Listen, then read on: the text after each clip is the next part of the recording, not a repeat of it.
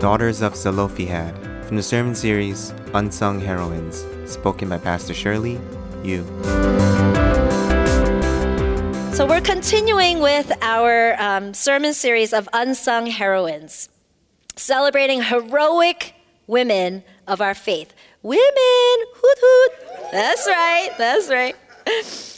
So, a few weeks ago, Pastor Sunita started off the series speaking about Hannah, who teaches us about demonstrating heroic faith in the midst of heartache. Pastor Peter talked about Deborah, from whom we learned about demonstrating untamed faith. And last week, Pastor Ansi spoke to us about Abigail, about being peacemakers, not just peacekeepers. Today, we'll be focusing on the five daughters of Zelophehad. Try saying that 10 times. In Numbers chapter 27, and how God teaches us through these five daughters about living in justice and equity. Um, here's an image that helps us to define justice and equity.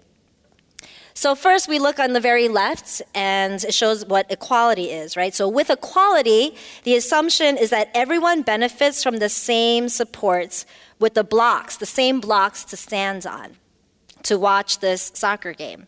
So, everyone can watch. With equity, everyone gets the supports that they need.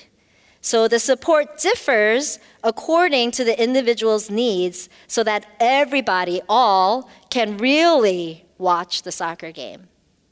Now, with justice, all three can see the game without supports or accommodations because the causes of the inequity was addressed.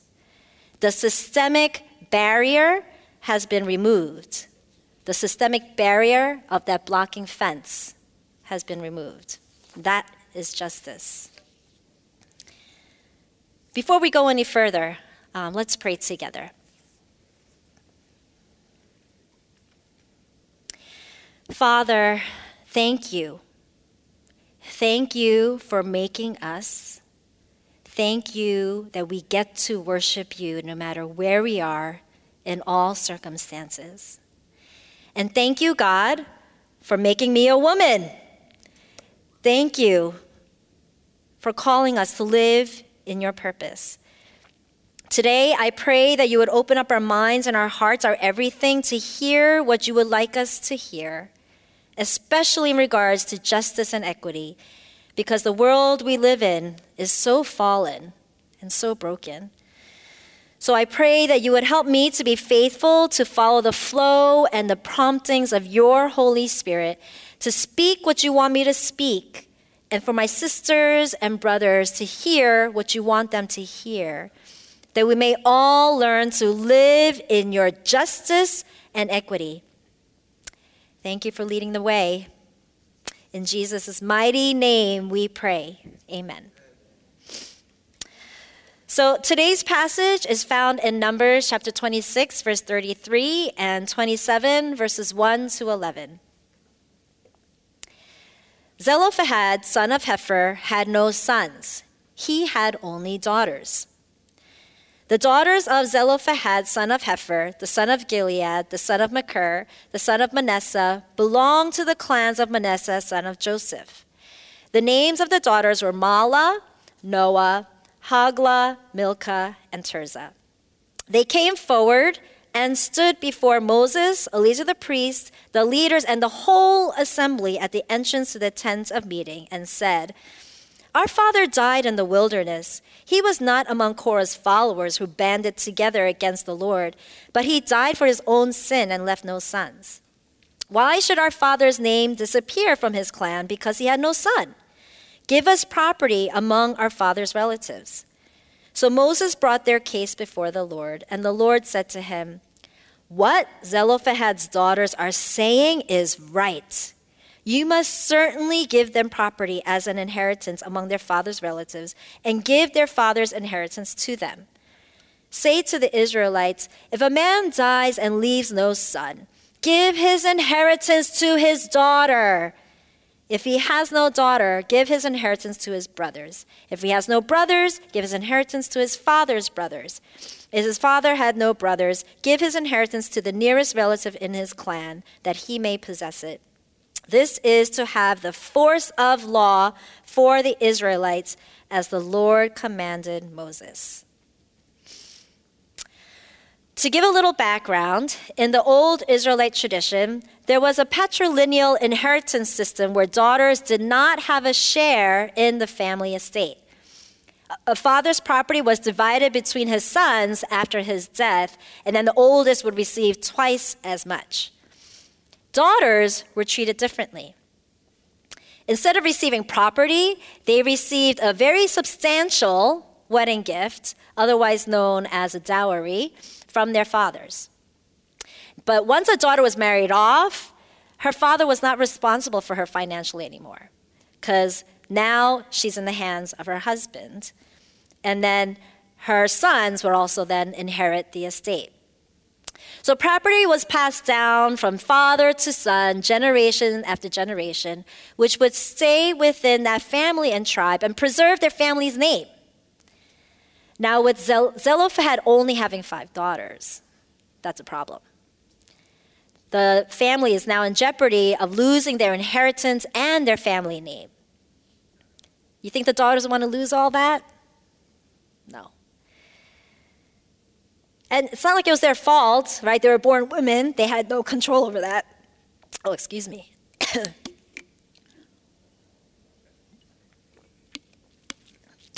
So, where is the justice for them in such a tradition that displays no equity? Oh my, excuse me. Thank God for water.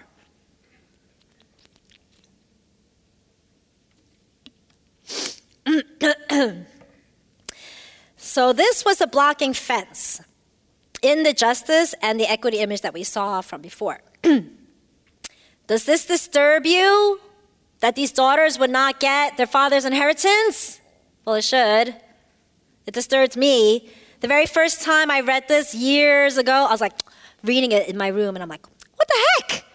What's all that about? You know? And there's a reason why God put this passage in the Bible. And you know what? This resonated with me because I also come from a family of just daughters, but I will share about that a little bit more later. Living in justice and equity is important because it does affect all of us. We don't always admit it, we don't always feel it, it's not right in our face all the time, but it does affect all of us. Did you know that justice is the second largest theme in the Old Testament? Idolatry, in case you're curious, idolatry is the first, but many times they go hand in hand. And God talks about justice in the Bible 2,100, over 2,100 verses in the Bible, God talks about justice. Justice is at the very heart of God. We cannot know God's grace without encountering his justice. So think about it, right? How do we even know what justice is if we didn't even experience injustice. The injustice in all of our lives is this invasion of sin that separated us from God. But thanks to His grace, a gift that we do not deserve, He has brought about justice and equity for us in an eternal relationship with Him by sacrificing his only son, Jesus, for us. Jesus is our new fence, like in that image, but more like a bridge. So we all have access to our Heavenly Father. Yes, amen. That's good news. That's good news.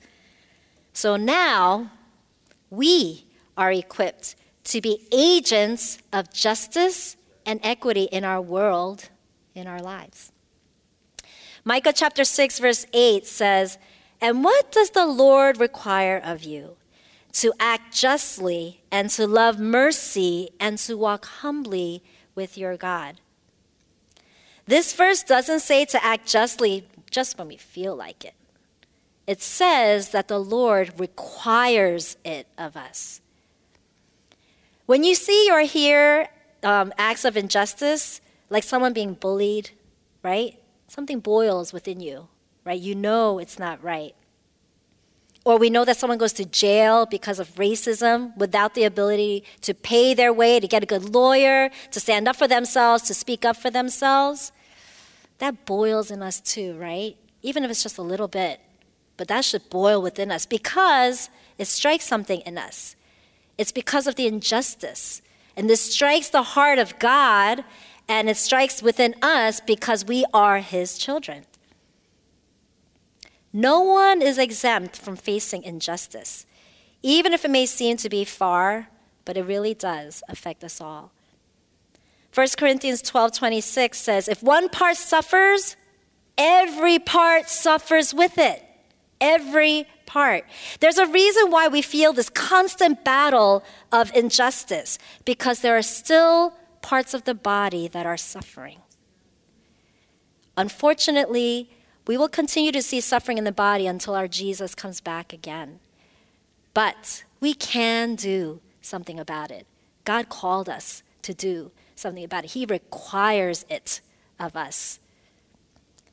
So today, we look at this passage in Numbers with this question How do we live a life of justice and equity? First, boldly live into your identity as God's beloved child. The five daughters knew their identity as daughters of Israel and therefore as daughters of God.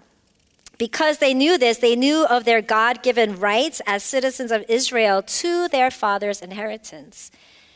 God Himself outright validated the daughters validated them in verse 7 by saying, What Zelophehad's daughters are saying is right. You must certainly give them property as an inheritance. If these daughters didn't realize their identity, would they have been able to address this very important matter to, about their family's rights? No, I don't think they would have had the courage. I don't think they would have been able to. Identity, knowing who you are, is our foundation. In his book, Soul Care, Dr. Rob Reimer states What you believe about yourself is the foundation of your life, it is your identity. So, what do you believe about yourself? Some of these beliefs may actually be masked as lies. Are there certain lies that you've grown up with that trouble you and your identity as God's beloved daughter or son? A good test to see if there are lies that you believe in is to see when you get defensive, when you get annoyed, or when you get compulsive. Do you get defensive when someone points something out about you? Pay attention to your reaction and keep your identity in check by taking the time to stop and process why you got defensive. And you can process this by asking Jesus yourself. He wants to talk with you, He wants to answer He wants you to go deep with Him. And He's really the best source. You could also journal, help you process through writing, and ask faithful people in your life. If you were secure in yourself, as a child of God who is broken but redeemed, there's no need to get defensive. Instead, you can own up to your own broken ways, admit to it, right? And admit that you're a work in progress. So, an example is you know, I have two kids. Um, my son Ethan is 14, my daughter 11 is 12.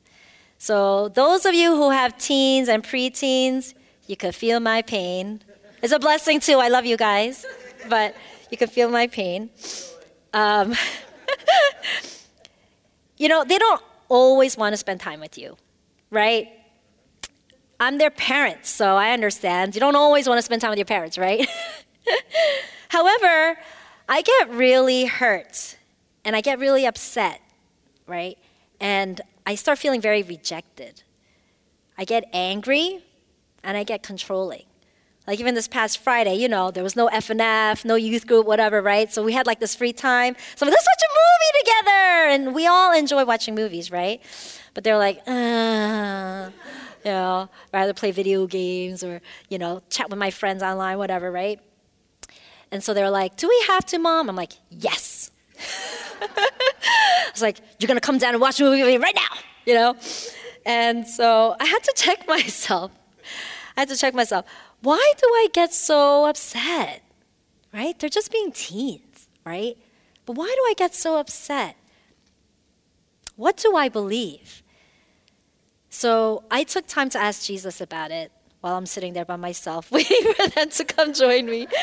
I was asking Jesus, and he helped me to realize this underlying lie that I'm unwanted.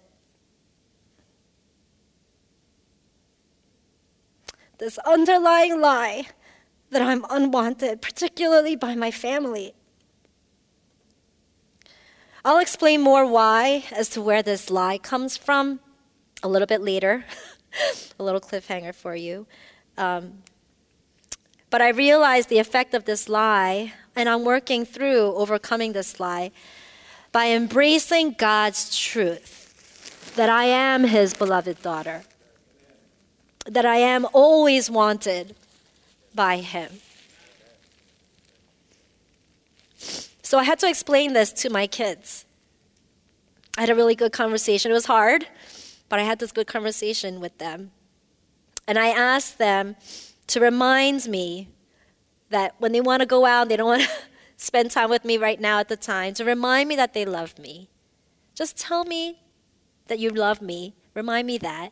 And then say, but I really want to just finish this game, or I really want to just finish this video chat with my friend, or that I need some time alone.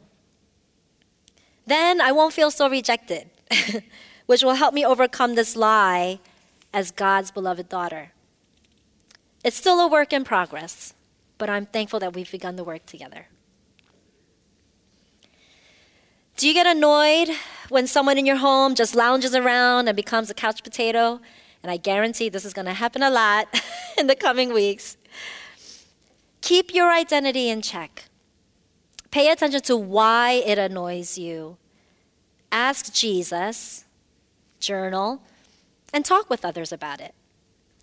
Perhaps you believe that the, your value is found in performance. So you can't stand it when someone is being lazy.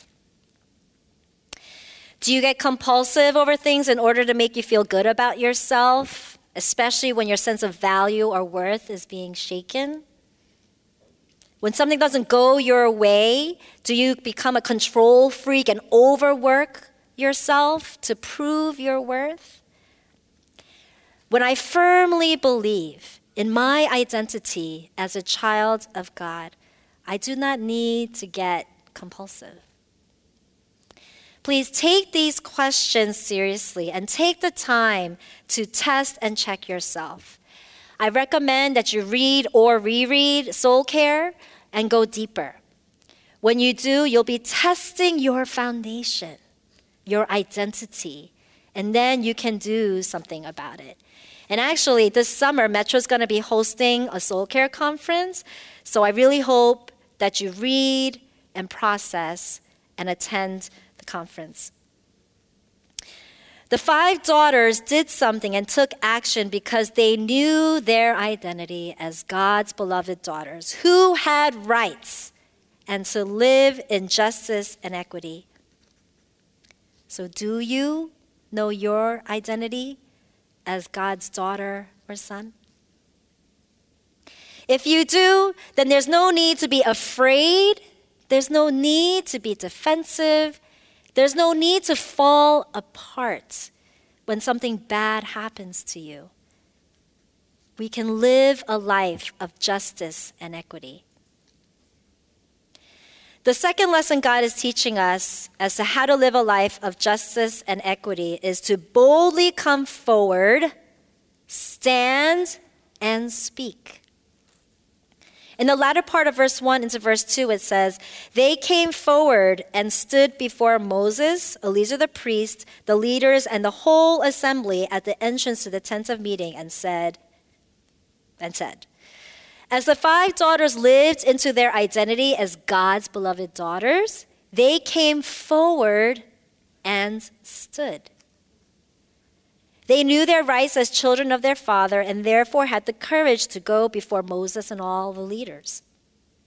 You know, back then, this was a very dangerous and brave thing to do. They could have died for coming forward in this way as women because women weren't regarded as men. You know, they weren't regarded to have any value or nobility to be able to come up and speak up like this, especially to all the leaders. But they upheld their identity as God told them, not as the culture, not as the society tried to oppress them and put them down. They came forward and spoke boldly because they knew their identity in God. In verse 3, the daughter stated, Our father died in the wilderness. He was not among Korah's followers who banded together against the Lord, but he died for his own sin and left no sons. Why should our father's name disappear from his clan because he had no son? Give us property among our father's relatives. Here, the daughters did not shy away from stating the facts, especially if it was going to bring shame upon their family. So in Numbers chapter 16, the men of Korah were a tribe of men that rose up against Moses and Aaron, who was their leaders. And they were challenging them about their authority. So God clearly appointed Moses and Aaron, so God got angry, right? He got really pissed off at Korah and the followers. So what happened was that there was an earthquake and a fire that literally swallowed Korah and his followers up. That's scary, man. Better watch out, right? So that literally happened. So now the daughters know that there's a stigma about being associated with Korah and his followers, right? So they knew this, so they came forward. They stood and they spoke this truth to make sure that the stigma doesn't follow their family. Instead, they boldly shed light into their situation in truth. How do we need to come forward, to stand, and to speak in justice and equity? One way is to face the truth of our situation by processing and grieving what we do not have. We cannot ignore the hurt and the pain of being oppressed, either as a woman or as a man, as a minority, in whatever way. We cannot ignore the hurt and pain. Oh, sorry, I just said that.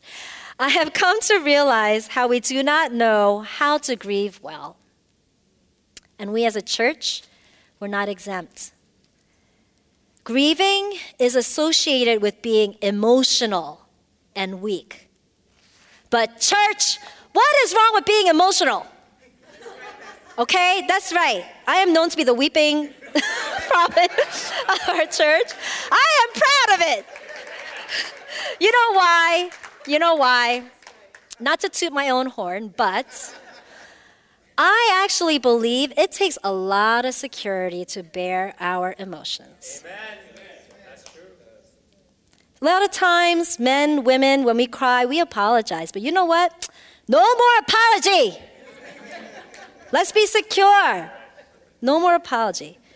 So, grieving is not a weak thing. And you know how we really know that? Jesus himself, Jesus himself grieved in the Garden of Gethsemane before he was to go to the cross and die for us.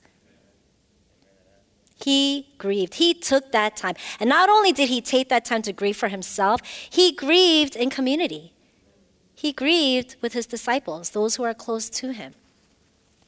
He knows the power of grieving and communal grieving.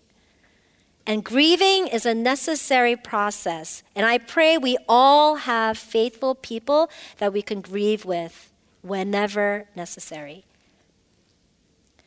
So I've had to grieve these holes in my identity with Jesus, with my mentor, with my counselor, and my sisters. And I'm still grieving. I'm still processing a lot of this stuff. If Jesus needed to do that, how are we exempt from that? I recently read a book called The Grief Recovery Handbook that shared a good question about things we may be grieving. When we process a particular situation or loss to grieve, ask yourself, what do I wish had been different, better, or more? If we could go back in time, I'm sure there are a lot of things we would want to change. However, realistically speaking, we can't go back in time. We can't change the actions of our parents or of adults or of other people that we grew up with that may have hurt us. However, awareness is key. And what we do now is what really matters. We have the power and the responsibility for our current reaction to what happened in our past. Otherwise, we wind up feeling like a victim for the rest of our lives. That's not God's calling for us. The five daughters of Zelophehad had grieved over their father's death, and they also grieved the traditional way of losing their father's inheritance and their name because they're daughters. But they did not stay in their grief as victims. They came forward. They stood and they spoke against the stigma, against the stigma against their family, and boldly challenged that their father's name should not disappear and that they should carry on their father's property. That's right. I know it's actually really easy to stay in the victim mentality. I recently realized that I myself, I slip into that now and then. So I'm preaching this to myself just as much as I'm sharing this with you. To know that yes, we may have been victimized, but that's not our identity. Our identity is not as a victim, but as a conqueror. Amen. Conqueror. As God tells us in Romans 8:37, so let's come forward. Let's stand. Let's speak. Church, I know that there are a lot of struggling marriages in our midst. Take the time to process and grieve what you need to grieve in your marriage with Jesus, and then come forward with what you know is right or isn't right, and stand up for it. Trust the Holy Spirit within you. It's grieving, it's grieving with you. And speak. If there's something you grieve in your singlehood and being content, as Pastor Sunita preached, come forward boldly as a single person, yes. Knowing that marriage is not the end goal in life, trust me, it's not. But embracing your identity taking the time to know yourself well. Because if you think about it, right, if you do get in a relationship, you got to get to know that person. So that's even more work. So get to know yourself first. Get to know yourself well. Stand up for your beliefs and speak truth. If there's something to grieve in your relationships with family members or friendships or coworkers, come forward to be honest and true to yourself and others. Stand for what is right and speak forth the difficult things that need to be said. I think too often we're insecure in our own identity and afraid of what the other person might think or say if we were to really tell them the truth, especially if it's hard. But we're not doing anyone any favors either for the other person or for myself by not speaking the truth in love and in justice. With the coronavirus, um, there's been a lot of fear There's been a lot of anxiety, and there's been a lot of injustice. My mother actually shared with me that four of her friends who were Korean, they walked into this Italian restaurant and they were turned away from even entering the restaurant because they were Korean. I was pissed. When my mom told me this, I was like, give me that restaurant's name and I'm going to give them a call or go over there myself you know? And my mom was like, oh, no, no, no, no, no, no, no, no. It's okay. It's okay, Shirley. Don't worry about it. It's fine. So she wouldn't give me the name of the restaurant, right? So, yeah, she has to, right? And you know what? I was so sad. I grieved over that for my mom. You know, I grieved that my mom felt like she couldn't really, she couldn't tell me because she didn't want to cause trouble, right? But I didn't give up. I calmed down. And I told my mom, Mom, they have to know that this is wrong. And the only way they'll know is if somebody comes up and we stand and we speak up and we say something. So please, will you find out the name of this restaurant? And so finally she said, I will. So I'm still waiting. She's going to get it to me. So we can come forward. We can stand and we can speak up. Amen. You know what? God might be waiting for us to speak. Because you know, God can speak, man. He can speak in however way, however, whenever way He wants to, right? But He's calling us to speak. He wants us to be His mouthpiece. So, this brings us to our final lesson that God is teaching us as to how to live in justice and equity boldly pursue cultural transformation. The daughters pursued cultural transformation regarding a family inheritance in justice and equity for all the daughters of Israel. In verses 6 to 7, it says, The Lord said to him, What Zelophehad's daughters are saying is right. You must certainly give them property as an inheritance among their father's relatives and give their father's inheritance to them.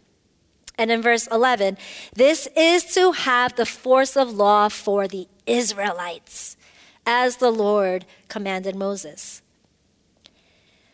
Commentators state that the motivation of the five women it's not selfishness.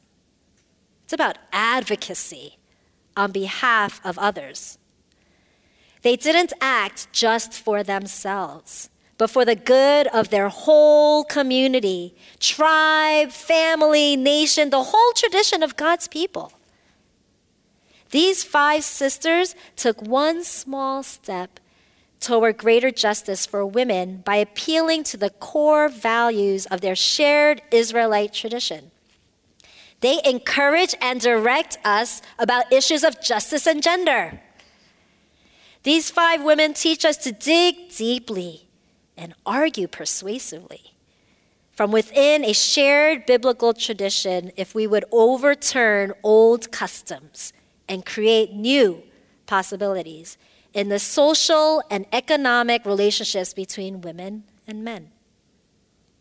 These women are models of boldness fueled by hope, models of advocacy fueled by a concern for the larger community, and models of faithfulness, fueled by a dynamic relationship with their tradition, especially with their God. These five daughters pursued cultural transformation in their context. We can pursue cultural transformation in our context too. In your marriage, if there are problems with your spouse being more attached to his or her parents more than you, know your identity as God's beloved child and come forward, stand, and speak up to transform the culture of your marriage. You are supposed to come first. Don't second guess yourself. God transformed the culture with leaving and cleaving in a culture where husbands were all about their parents over their wives. God states in Genesis 2:24, that is why a man leaves his father and mother and is united to his wife and they become one flesh. If you feel like you're not being respected and honored by your spouse or significant other, or even a friend, pay attention to your unhappiness with this and know your identity as God's beloved child and come forward. Stand and speak up to transform this culture in your relationship. Don't give up until it happens. Please, don't give up. God knows you deserve it, and you know you deserve it too deep down. Husbands and wives are equal partners, man. So live like it. Why do we women feel like we got to do everything, right? Come on. But it's important to do so with this identity that we know we have the foundation in as God's beloved. God's beloved, not as an angry, bitter person. That's why it is important for us to take that time to grieve first. Grieve first, process it, let it all the emotion out, because it has to come out one way or another. And then renew your mind as God's beloved. Sit down with your spouse or the person you're in a relationship with and have this difficult but freeing conversation out of your hurt to bring cultural transformation in that relationship. In your singlehood and being content, know your identity and come forward in transforming cultural norms in singlehood. You're not meant to live with marriage as your end goal. As culture tends to dictate, but in God's unique, empowering calling for where you are. There's so much you can do. You know it, right? There's so much you can do. Feel God's empowerment for you as God's beloved son or daughter and live out boldly in your singleness. Get rid of the lies of the stigma and live as an empowered single person as God's beloved child. Amen? Amen. That's right in relationships with family members, friendships, and coworkers. Know your identity as God's beloved child and work on healthy relationships. When someone speaks to you disrespectfully, you can embrace yourself as God's beloved and then respectfully, persuasively speak up for yourself the way the five daughters did. Unfortunately, many of us grew up without healthy relationships being modeled for us. But we can break those chains from what we've seen and grown up with. Trust in the Holy Spirit within you and bring about justice and cultural transformation in your relationships in Jesus' name because He is our role model. Amen? Amen? Amen. In your town and community, what can we do? Did you know that Metro started with justice as its heartbeat? So, get plugged in with Jack, our Justice Advocacy and Compassion Ministry, to serve the town of Englewood, including prisoners and senior citizens. In your own town, stay up to date by going to your child's school meetings or town hall meetings and come forward and stand and speak up in justice and equity for your children and for your town members, your neighbors. You know, even for me in preaching today, it's a justice and equity issue. I'm thankful to be part of a church, to be part of a staff that empowers me as a female to preach. You know, there still are a lot of churches where females are not encouraged and discouraged and banned from preaching. So the fact that I get to be up here and speak as a female leader I'm so thankful for that justice in our church. With the coronavirus, people have been told to work from home. But did you know that there are many people with low income who cannot afford to work from home to pay for their rent? And they can't afford to work from home because they need food to survive on a daily basis. You know that a quarter of workers in the US do not have access to paid sick days? And in the lowest 10% wage earners, that number goes up to two thirds who don't have access to paid sick days. So what? Tough for them to have to go to work in these days and get sick? You know, I, I know that it's good protection for our NBA players and for fans that the games have been canceled, but what about the people who work to clean the stadiums for their livelihood? This is an injustice that we don't really think about every day. But you know what? This has come to the surface now to us, so let's do something about it. Cultural transformation. Let's be mindful of them and advocate for others with low income in raising awareness and speaking up in any way that we can. For your country, go forward, stand, and speak for cultural transformation by voting for issues. Vote. You may think that doesn't make a difference, but it does. Vote, right? And vote for people who also live for justice and equity. In the world, Zimele is a nonprofit organization that supports women and children in South Africa to stand on their own two feet. In the midst of poverty and oppression. If that's not living in justice and equity, I don't know what is. So support Zimele. Now, these are just a few examples of how we can pursue cultural transformation.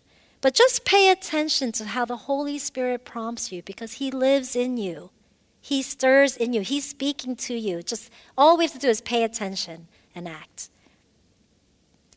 So, I've recently discovered a faulty foundation in my own identity. I realized that I struggle with my own identity as God's beloved daughter at times. And to be honest, it's hard for me to confess that because I'm a pastor. But you know what? It's the truth.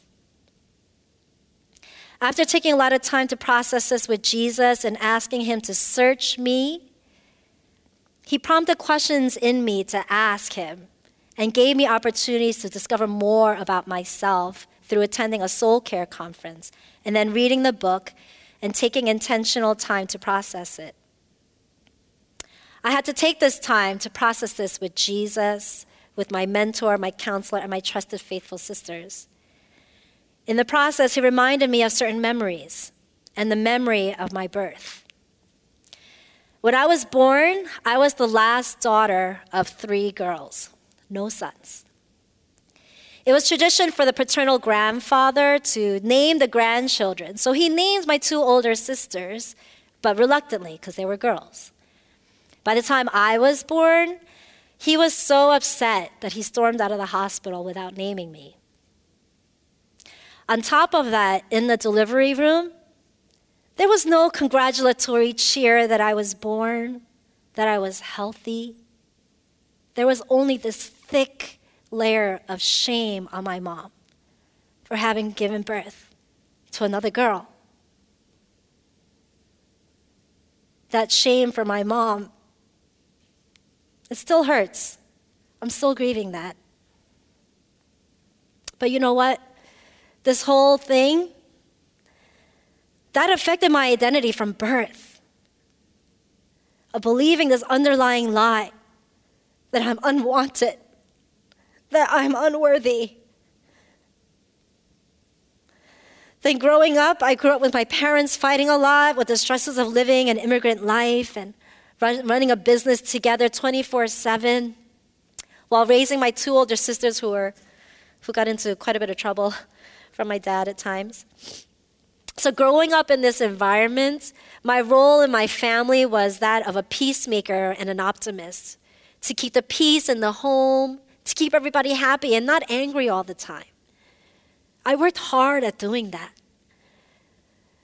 The part of the result of growing up in this role was believing this lie that my needs and my wants, they're not important.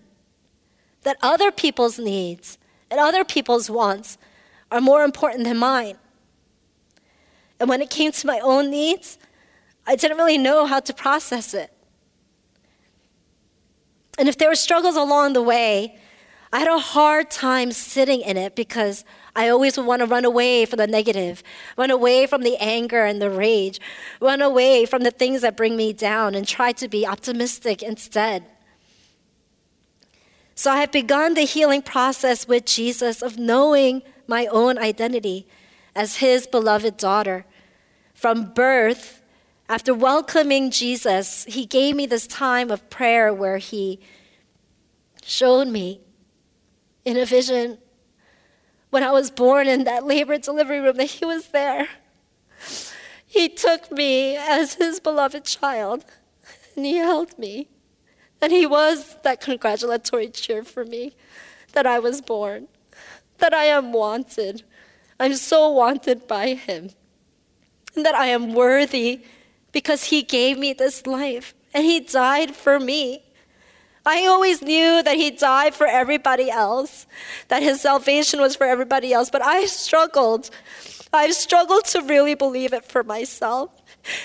But he gave me this opportunity, this vision to remind me that I am his beloved daughter and that I could work through this lie that I'm unwanted, that I'm unworthy. So I am learning myself, church. I preach this to myself to come forward, to stand, and to speak in justice and equity for myself and my relationship with my father, with my husband, with my children, bringing forth God's empowered cultural transformation in my own life. My sisters and brothers, let's live a life of justice and equity. Boldly live into your identity as God's beloved child. Boldly come forward, stand, and speak.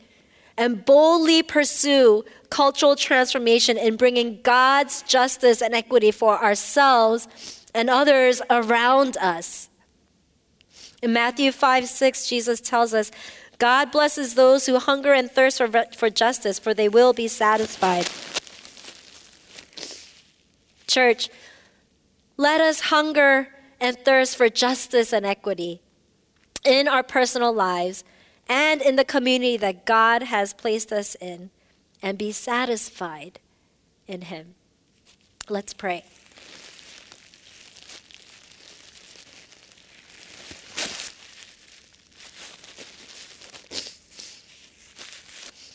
God, thank you for being our loving Father. Thank you, God, because many of us really long for that, and we've searched for it for a long, long time. Thank you, God, that you are that God, our Father who holds us the way Una and Evelyn showed us at the start of their dance. That God, you hold us in our fear, you hold us in our insecurities, you hold us in our lies.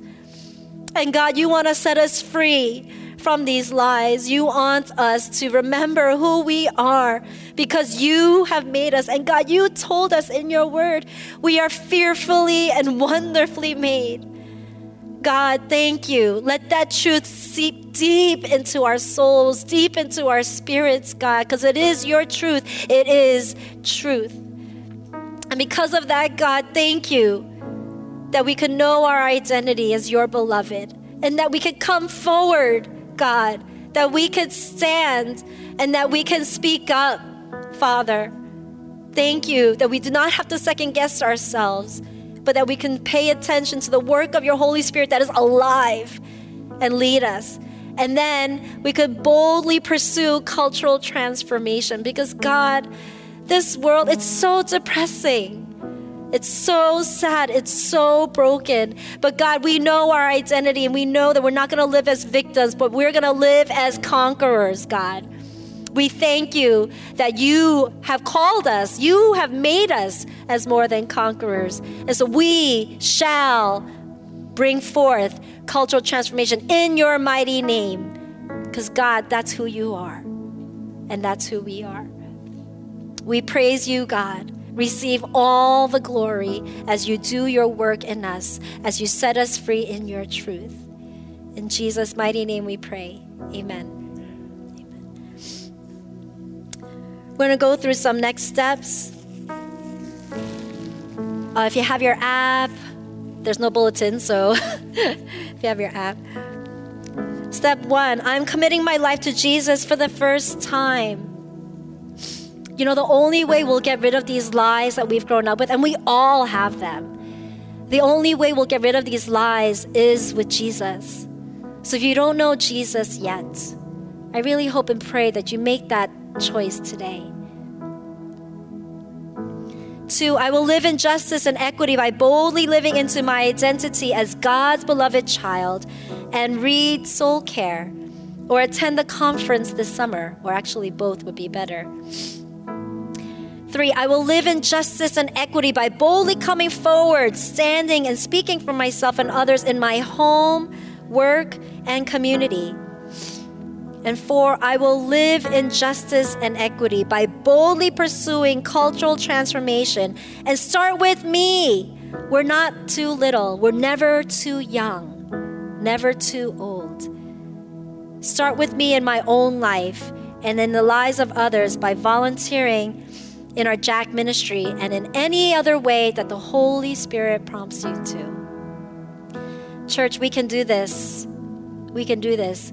And there's power in numbers, so let's encourage each other, spur each other on, right? Towards love and good deeds in this world that seems to be falling apart. Because you know what? People who don't know Jesus yet, they need him and they need us, his children, his beloved sons and daughters, to show the way, bring them along. Let's do this together, church.